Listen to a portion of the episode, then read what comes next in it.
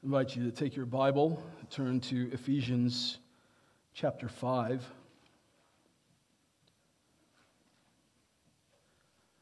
Ephesians chapter 5.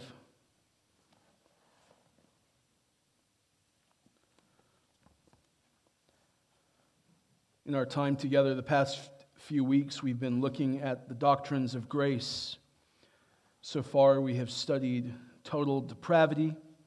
The man is morally unable to come to God on his own as he is ruined by sin. We've looked at unconditional election, that in eternity past, the Father elected who would, he would bestow his grace upon without consideration of their merit. And I pray that this time studying these doctrines has been beneficial for you as it has for me, deepening your appreciation for the work of God in your own heart. Today we come to the L in our tulip, limited atonement. Now, many who write on this subject always refer to the controversy, the, how, the controversial nature of this doctrine. But my prayer is that we will not sense any of the controversy here this morning, as we will see from the text. And that is my aim throughout this series is not to convince you of a theological system, but instead to convince you from the scriptures, for you to see on your own and be convinced from the text that these five doctrines of grace are indeed biblical and they are indeed the means uh, or, or what it is that we need to know about salvation and how God works. I want to point out that if you were to look at our acrostic tulip, the T indicates what you bring to your salvation, which is your total depravity. The U, unconditional election, indicates the Father's work in salvation. The L today is going to focus on the Son's work in salvation. And then the I is going to focus on the Spirit's work in salvation. So we do have a, a Trinitarian salvation. We have the Godhead working to bring ruined men to salvation. What is limited atonement, though? Limited atonement means very simply that Christ's work of atonement was meant for a particular people, that Christ died to save a specific people. Now, what the adverse of this is that, that Christ died for everybody equally in the same way, and it is up to the individual whether or not the atonement will apply to them. Opponents of this view bring up passages like John 3:16. It says that God gave his only son so that the world, he gave his son to the world because he loved the world. We all know that very well, and that is a common passage that is quoted. Therefore, they will say that the atonement applies to all men equally, that Christ's atoning work on the cross has equal benefits for all men.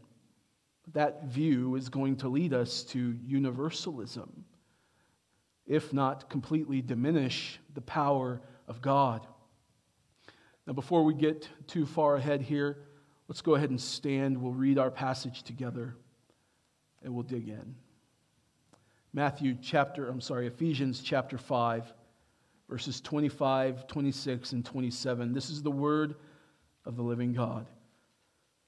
Husbands, love your wives as Christ loved the church and gave himself up for her, that he might sanctify her, having cleansed her by the washing of water with the word, so that he might present the church to himself in splendor, without spot or wrinkle or any such thing that she might be holy and without blemish.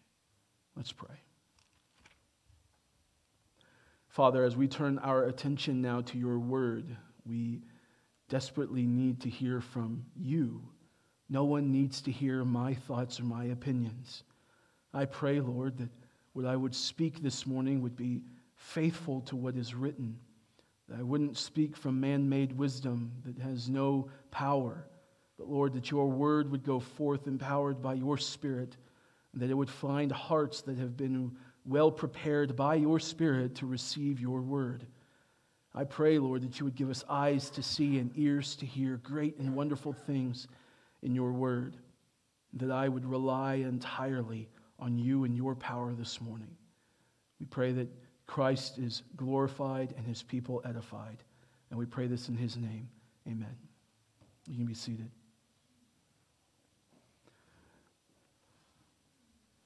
So, in order to understand what I meant with what I said a bit ago about this leading to universalism, we need to take a second to make sure that we know what we mean by atonement. What does atonement mean?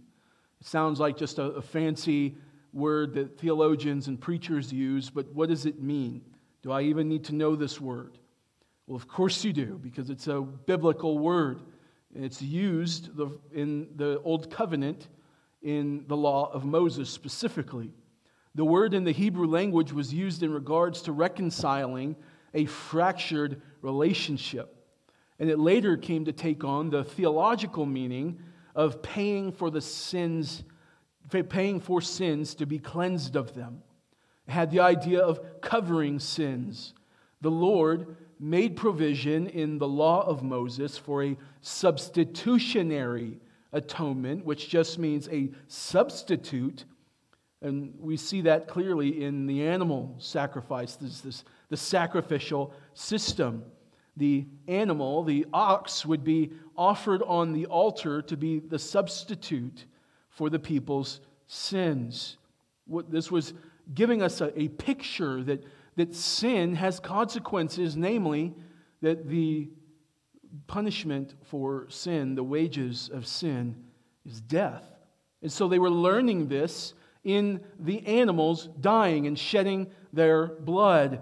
But God would not punish his people, right? He would give the animal as a substitute for his people. We saw this immediately in the garden, did we not? Adam and Eve.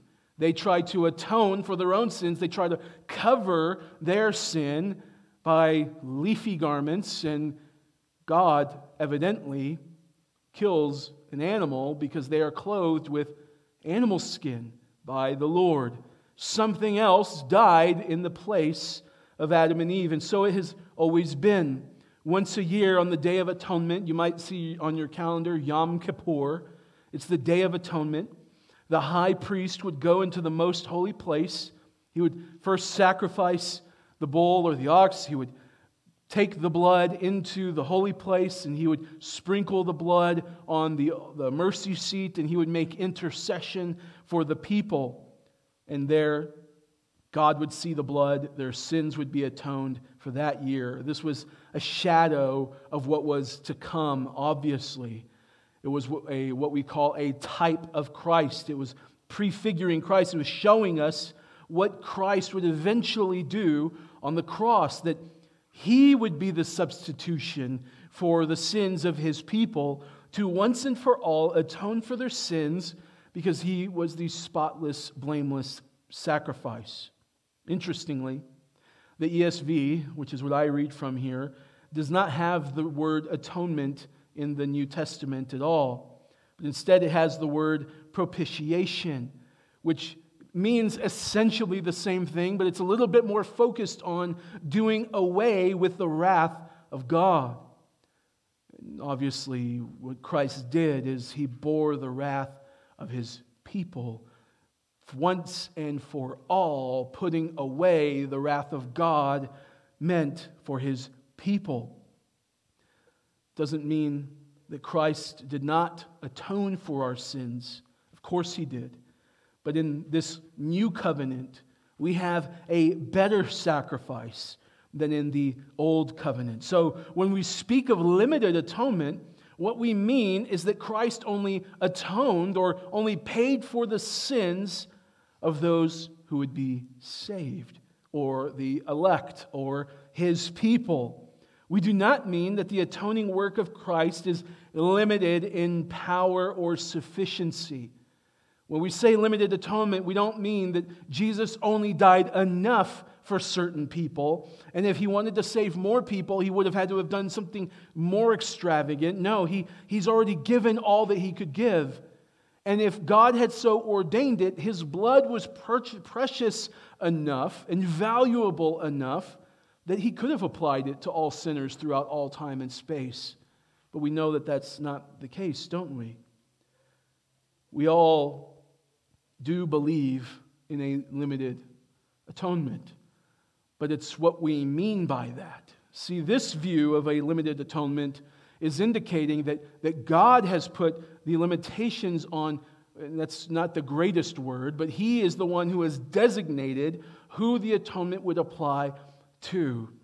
In the opposing view, which would be an unlimited atonement, what is being said is that God the Father laid upon his Son the sins of every single person who would ever live on the planet. That means Pharaoh, that means everybody in the Old Testament, that means the people who stoned the prophets, that means Judas, that means everybody who is currently in hell. That the Father laid on his Son all of their sins. And Christ paid for the sins of all of those people, and yet they still go to hell.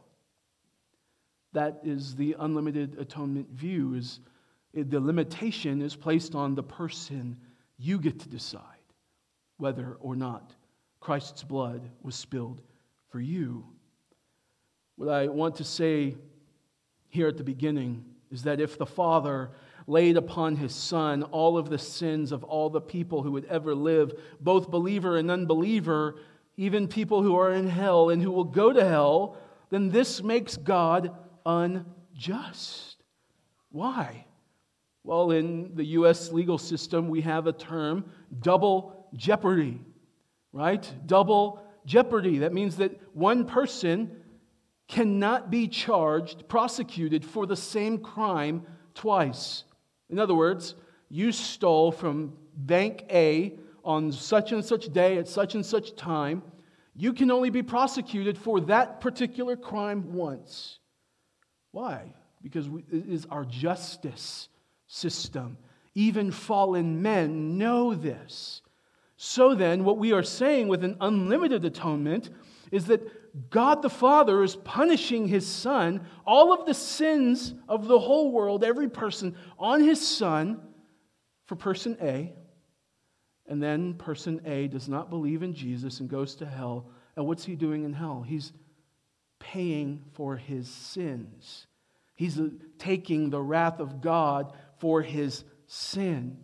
What just happened then is that God punished this person's sin once on Jesus and then in hell for all of eternity. That's double jeopardy, isn't it? And in our flawed legal system, we know that this is not right. But for some reason, when it comes to the atonement, we say that's exactly how it is. God punishes some sins twice. Friends, God is perfectly just. He's perfectly just. He gives justice its meaning. But, Pastor Matt, doesn't the Bible say that Jesus died for the sins of the world? It does. 1 John chapter 2, verse 2. It says, He is the propitiation for our sins, and not for ours only, but also for the sins of the whole world. Now, wait a minute. If propitiation refers to Christ paying for our sins on the cross, thus putting away the wrath of God meant for his people, does this mean that Christ did the same thing for all people, even those who would not be saved? That, my friends, is the question that we want to answer in regards to limited atonement. Thankfully, later on in 1 John, clarifies this for us by saying in chapter 4, verse 10, in this is love, not that we have loved God, but that He loved us and sent His Son to be the propitiation for our sins. Who is the us that John is referring to?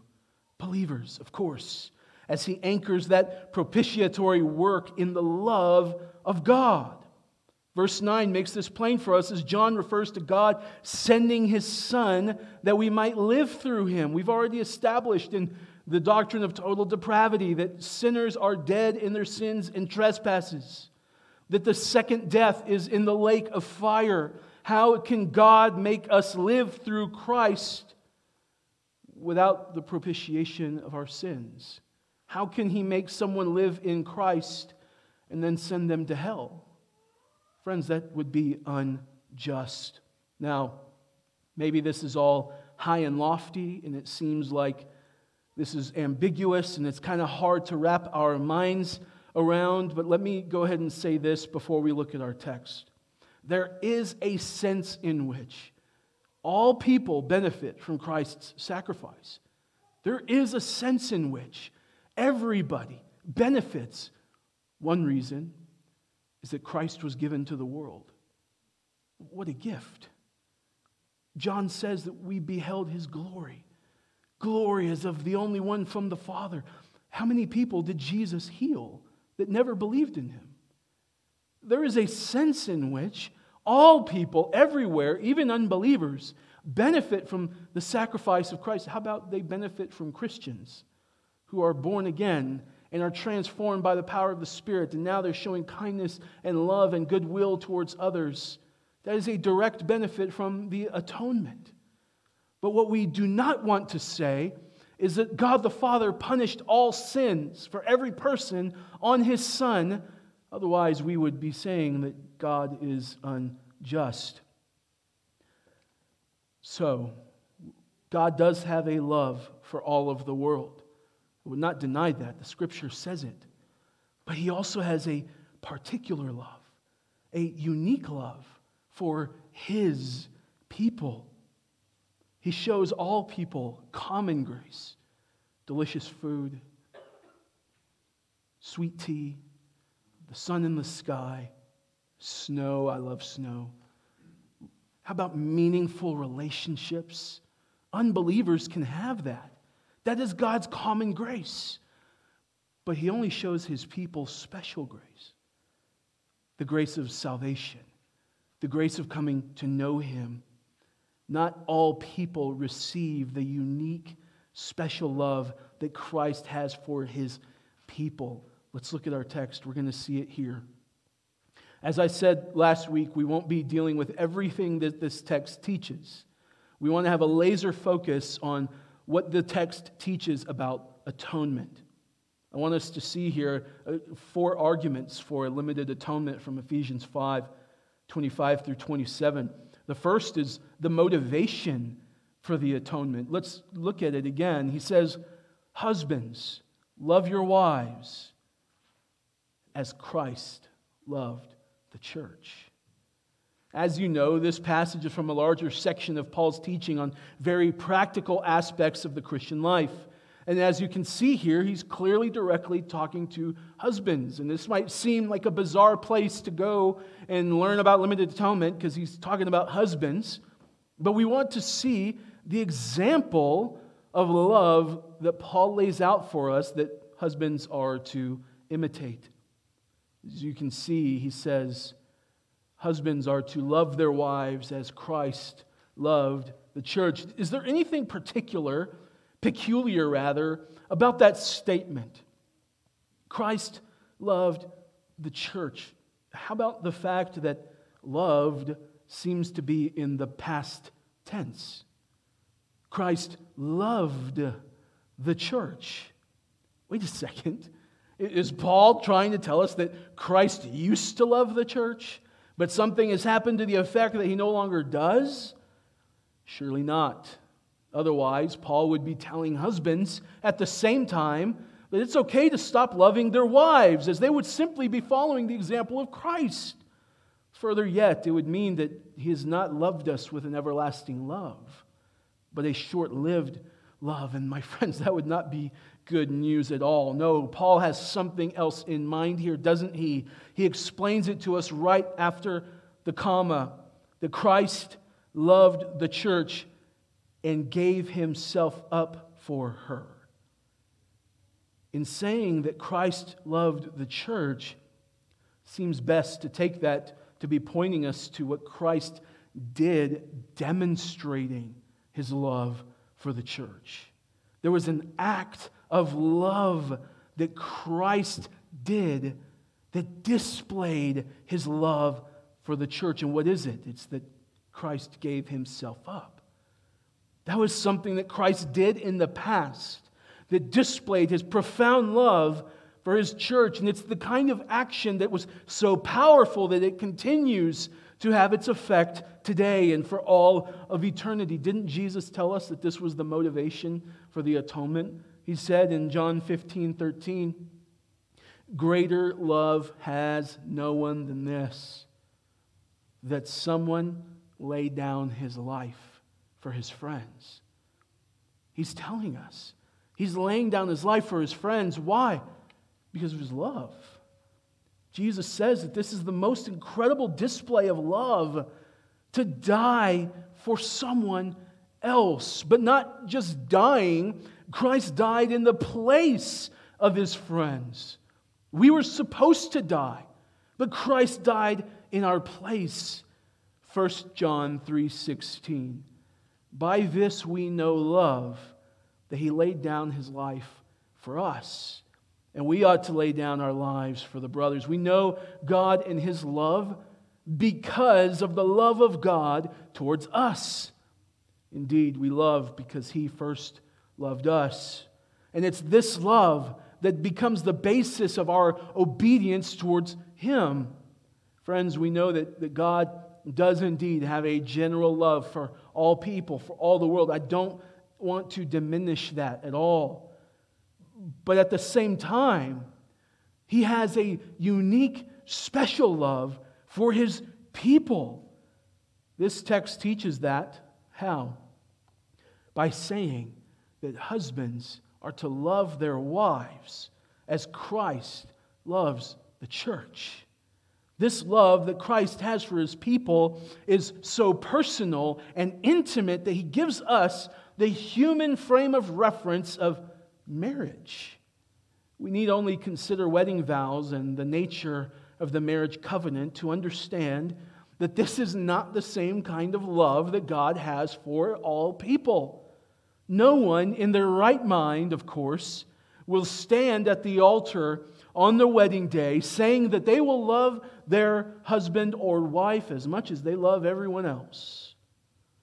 No. It would be a horrible marriage, wouldn't it? Bride and groom instead are coming together in a covenant union to love each other uniquely in a special way. And we even say in our vows, forsaking the rest. We say in our vows, forsaking the rest. My friends, where do you think we get this idea from? From Scripture from the love of God for his people, from the union of Christ and his church. We are commanded as believing people to love all people, of course. Uniquely, husbands here, we are to love all people, aren't we? But we're also to have a special love for our wife that we don't have for everyone else. In this unique love, we imperfectly model the love of Christ for his church. So if we make the atonement about all people and for all people equally, then we're at the very same time lessening the love of Christ for his church and flattening it out and saying that, that Christ doesn't have a unique love for his church, but he loves her as much as he loves unbelievers who will go to hell. When people hold to the belief that Christ intended to die for the sins of every single person. They, in effect, diminish this unique love that Christ has for his church, saying he loves all people the same way. But may it never be. Christ has a special love for his people, and it's demonstrated in him giving himself up for her. The first argument for a limited atonement is that it was motivated by love for his church. The second argument is the, the actual limitation of the atonement in this verse. He says, Christ loved the church. He gave himself up for her. The motivation is the love for the church, which, in, by consequence, shows us the limitation of the church, or the atonement. That he loves the church and gives himself up for her. If this wasn't strong enough, look up at verse 1 of chapter 5. Therefore, be imitators of God as beloved children and walk in love. And then he shows us as Christ loved us and gave himself up for us. You see this. He's speaking directly to believers, namely the church at Ephesus and then all believers throughout the world, telling them to imitate God as his beloved children. Are all people on the earth considered the children of God? In the sense that God gives life to everyone? Yes. But in the realist sense, there are the children of God, and then Ephesians chapter 2 tells us that there are children of wrath. You can't be both a child of God and a child of wrath. You are a child of God or a child of wrath. And so he sings uniquely, children of God, you walk in love the same way that Christ loved us, you, children of God, the way that Christ loved the children of God. How? By giving himself up for who? The children of God. Friends, again, this is a unique giving up of himself for his people. There is a sense in which Christ died for all, that all people benefit from it. But there is a much more specific sense in which Christ died for us, for his children, for his bride, for believers. Christ's sacrifice is indeed sufficient enough for the sins of all people to have been atoned for. But Christ's sacrifice will only have that effect for those whom the Father elected before the foundation of the world. Did the Father elect everyone unto salvation? We know that that's not the case then it also follows that the Son died not to bring salvation to everyone, meaning not everyone is saved. He came to save specific people. This is precisely what the angel Gabriel said to Joseph, didn't he? When he told him that Mary was with child, Matthew 121, she will bear a son, you shall call his name Jesus, for he will save, here it is, his people from their sins. He will save his people from their sins. He says that this is why you shall call him Jesus, is because he will save his people. When Jesus came to the earth, it was on a rescue mission, not to try and save as many people as want to be saved, as though he was in a helicopter throwing down a, a rope and just however many people can jump up there and grab the rope, you'll be saved. That's not what happened. Christ came to save specific people. He didn't come to make people redeemable, He came to redeem His people. He did not come to make people savable, He came to save His people. He didn't make people forgivable, He forgave His people. What about John 3 16? The text that everyone uses in an attempt to refute the biblical argument for limited atonement God so loved the world that he gave his only Son, that whoever believes in him should not perish but have eternal life. It's funny because this text is actually quite simple when you keep reading. John goes on to say in the following verses For God did not send his Son into the world to condemn the world, but in order that the world might be saved through him. Well, there it is again. There's the world again. Verse 18. Whoever believes in him is not condemned, but whoever does not believe in him is condemned already because he has not believed. God sent his Son that the world might be saved through him. That's true. And there will be people from all over the world who are saved. Now, does this mean that whenever we proclaim the gospel, that we are supposed to tell people hey, friend, you know, if you are of the elect, if you're one of the people Jesus died for, then you can be saved today. Absolutely not. That's not what this text does. It says the whole world, whoever believes. And that's true. Whoever believes will be saved. But who are the ones who will believe? It's the elect. It's those who God, before the foundation of the world, has elected unto salvation. We learned that last week. Those are the people that Christ bled for. Whoever believes in him is not condemned. Who are the ones who believe? The ones that God has elected. Now, again, I want to be careful not to completely overlook the fact that the world, world, word world is used here. I want to reiterate God has a general love for all of the world, and it is most demonstrated in Him giving His Son. Could He have done anything more extravagant to show His love? No. Could He have just said, I'm just going to pluck out all of the elect of the world and they're just going to come to heaven with me? Sure. But what did He do instead? He wanted to display His love. So He sent His Son, born in the likeness of man, to die for sinful man. But there is also this unique, special love that God has for his people. John 10 11. I am the good shepherd. The good shepherd lays down his life for who? For the sheep. He doesn't say the good shepherd lays down his life for sheep and, sheep and goats. He says the good shepherd lays down his life for the sheep. Acts 20, 28, pay careful attention to yourselves and to all the flock in which the Holy Spirit has made you overseers to care for the church of God, which he obtained with his own blood. What did he obtain with his own blood? The church. We could go on and on and on, but I believe that we see clearly that the testimony of Scripture is that we can indeed say that Christ died for the whole world and the whole world reaps some benefit from his sacrifice. Yet Christ bore the sins of his people, atoning for his people and not anyone else. The third argument here is the intention of the atonement. Look at verse 26. That he might sanctify her, having cleansed her by the washing of water with the word by intention, I mean the intended outcome of the atonement.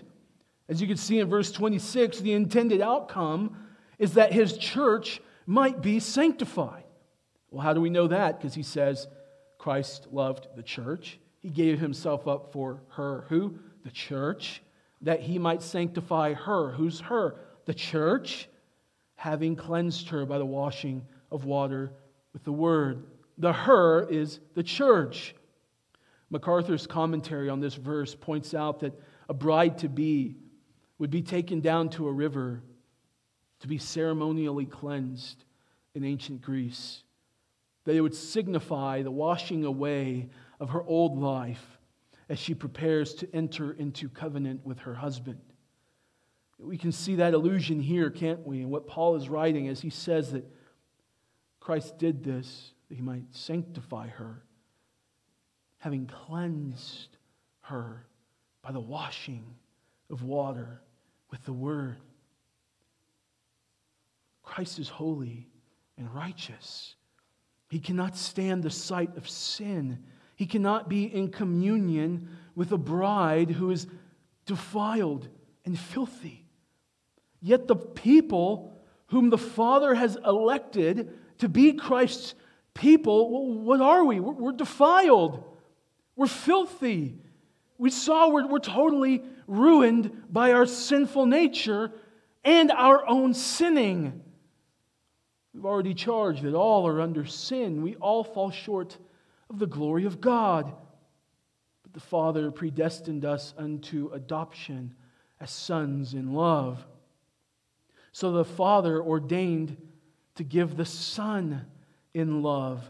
So the Son came to earth to don a body like ours that would be broken for us in love. The motivation for the atonement was pure, holy love that Christ had for his church and also the hatred of any defilement that she might have. In love, he came to bear the reproach of his people, knowing that we could not pay the debt that we owe to make ourselves pure, knowing that, like the leopard cannot change its spots, we cannot change our nature knowing that our hearts are wicked and deceitful, knowing that our thoughts were only evil continually, knowing that we were dead in our sins and trespasses, knowing that we were rebels in love with our sin. He came to bear our punishment so that we might be sanctified. What does that word mean? It means being set apart as holy to the Lord.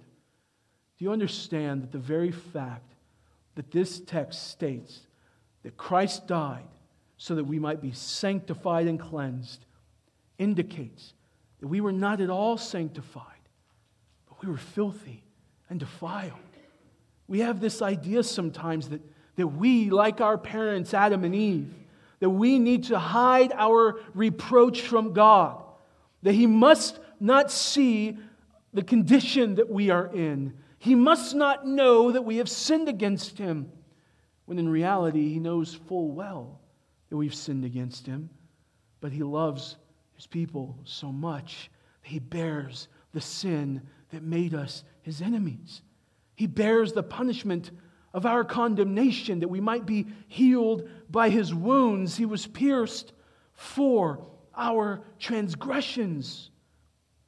You can't hide your sinfulness from God. Do you know why? Because he has already seen it as he laid it upon his son. Romans 5 8, God shows his love for us in that while we were still sinners, Christ died for us. God giving his son, the son coming to die, and the Spirit applying that atonement to us is how the Godhead displays the unfathomable love of God to ruin sinners. The believer is not only saved from the penalty of sin, but also the power of sin. In Christ giving himself up for us to sanctify and cleanse us, he's freeing us from the power of sin. Christ in you, that we would be dirty and filthy and ruined he saw that his bride was not sanctified, that she's not holy. So he died to purify her, to make her clean, so that she would not bear the reproach, but that she would be clean and pure and holy. And we see that in the consummation of the atonement. Look at verse 27 consummation of the atonement. He says, so that he might present the church to himself in splendor, without spot or wrinkle or any such thing, that she might be holy and without blemish. In Christ giving himself up for us to sanctify us and cleanse us, we are forgiven now of our sins. We are freed from the penalty of our sins as Christ absolved it. We are freed from the power of our sin, and increasingly so as we are growing in sanctification in this lifetime. And there will be one day where we are freed from the presence of sin as Christ presents us to himself holy, without blemish, in splendor without spot or wrinkle. Think about your sinfulness for a moment. Think about your own failings before the Lord. Think about how, even after coming to saving faith, every day you sin. That's the human experience, isn't it? Every single day, we fall short of the glory of God, failing to love Him the way that we ought to, failing to walk in Christ's likeness the way that we ought to. There's going to be a day where we are presented to Christ holy and blameless, without spot or wrinkle. Why? Friends, it's not because God has decided to turn a blind eye to your sin. That would also mean that God is not just. It's because God has dealt with your sin, He has poured it on Christ. It's not because God just, just decided, you, you, you, you're just, let me just X out your sin. Let me just, I'm just not going to look at it anymore. No, it's that He charged your sin to Christ's account on the cross. He made him who knew no sin to become sin. Christ died bearing that sin. That's the atonement. Our sin was laid upon us. Our iniquity was laid upon us. He was pierced for our transgressions. His body was broken on the cross for us, for our covenant breaking.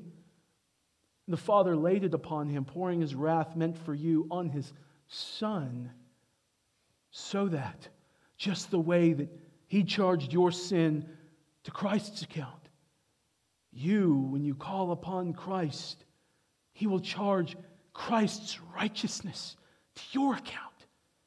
His perfect law keeping, his active and passive obedience, the way that he died suffering for you and I and the way that he perfectly fulfilled the law's commands. That righteousness becomes yours because your sin, your unrighteousness became Christ's on the cross. And he propitiated for you. That means that God's wrath is extinguished for you. That means that when God looks at you, He's no longer moved in anger to punish you. He's moved in love to bless you. He's moved in love to care for you. He's moved in love to make you more like Christ. He's moved in love to protect you and to keep you until the last day. Do you know why? Because you're the bride of Christ. And there will be a day where you are presented to Christ. The Father is not going to allow His people, that His love gift to His Son, to not make it to that day because God is faithful and He is loving. And these are the people that He has given to His Son. Revelation 5 9 they sang a new song, saying, Worthy are you to take the scroll and to open its seals, for you were slain, and by your blood you ransomed people for God from every tribe and language and people and nation. Ultimately, that's what it looks like to die for the world is that from every tribe, from every language, from every people, and from every nation, Christ is drawing his people to himself, saying, Look at the blood spilled for you. It was done in love so that you would be cleansed and sanctified, so that one day you would be presented to him and you could join in this song saying, Worthy is the Lamb, worthy is he to be praised, for he was slain for my sin, for he died in my place. Isaiah says, Look at my hands. Your name is inscribed in my hands. My friends, those hands with your name that was inscribed on them took the nails in your place. Christ loves his people that way. He doesn't love the whole world that way. That's his special, unique love. When this is consummated, at the wedding, the marriage supper of the Lamb, who is going to be there? His bride, not anyone else. My friend, will you be there? Will you be present at the marriage supper of the Lamb? Revelation 19 tells us clearly Blessed is the one who is invited. Have you accepted of this invitation? Have you put your trust in Jesus? I can say with all of the confidence of all the scriptures that if you this morning have not fully trusted in Christ, that the scriptures are clear. If you will trust in Him, you will be saved. We can say that to everybody. If you trust in Jesus today, you'll be saved. You'll be at the marriage supper. Your sins will have been reckoned to Christ on the cross.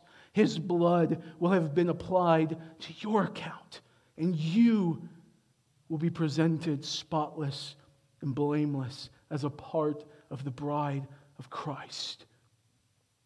We believe in a limited atonement not because we think that the death of Christ and the blood of Christ is limited in power. No, we believe in a definite atonement. We believe in a particular redemption, that a particular people will be redeemed. That the atonement is definitely going to apply to Christ's people. Christ will receive his due reward for his sacrifice. Ultimately, that is what we mean in saying a limited atonement is that all of those who Christ died for, their sins will be forgiven. Period. And praise God that that's the case. Let's stand.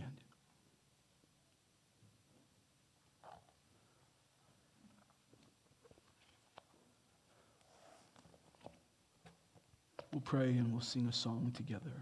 Let's pray.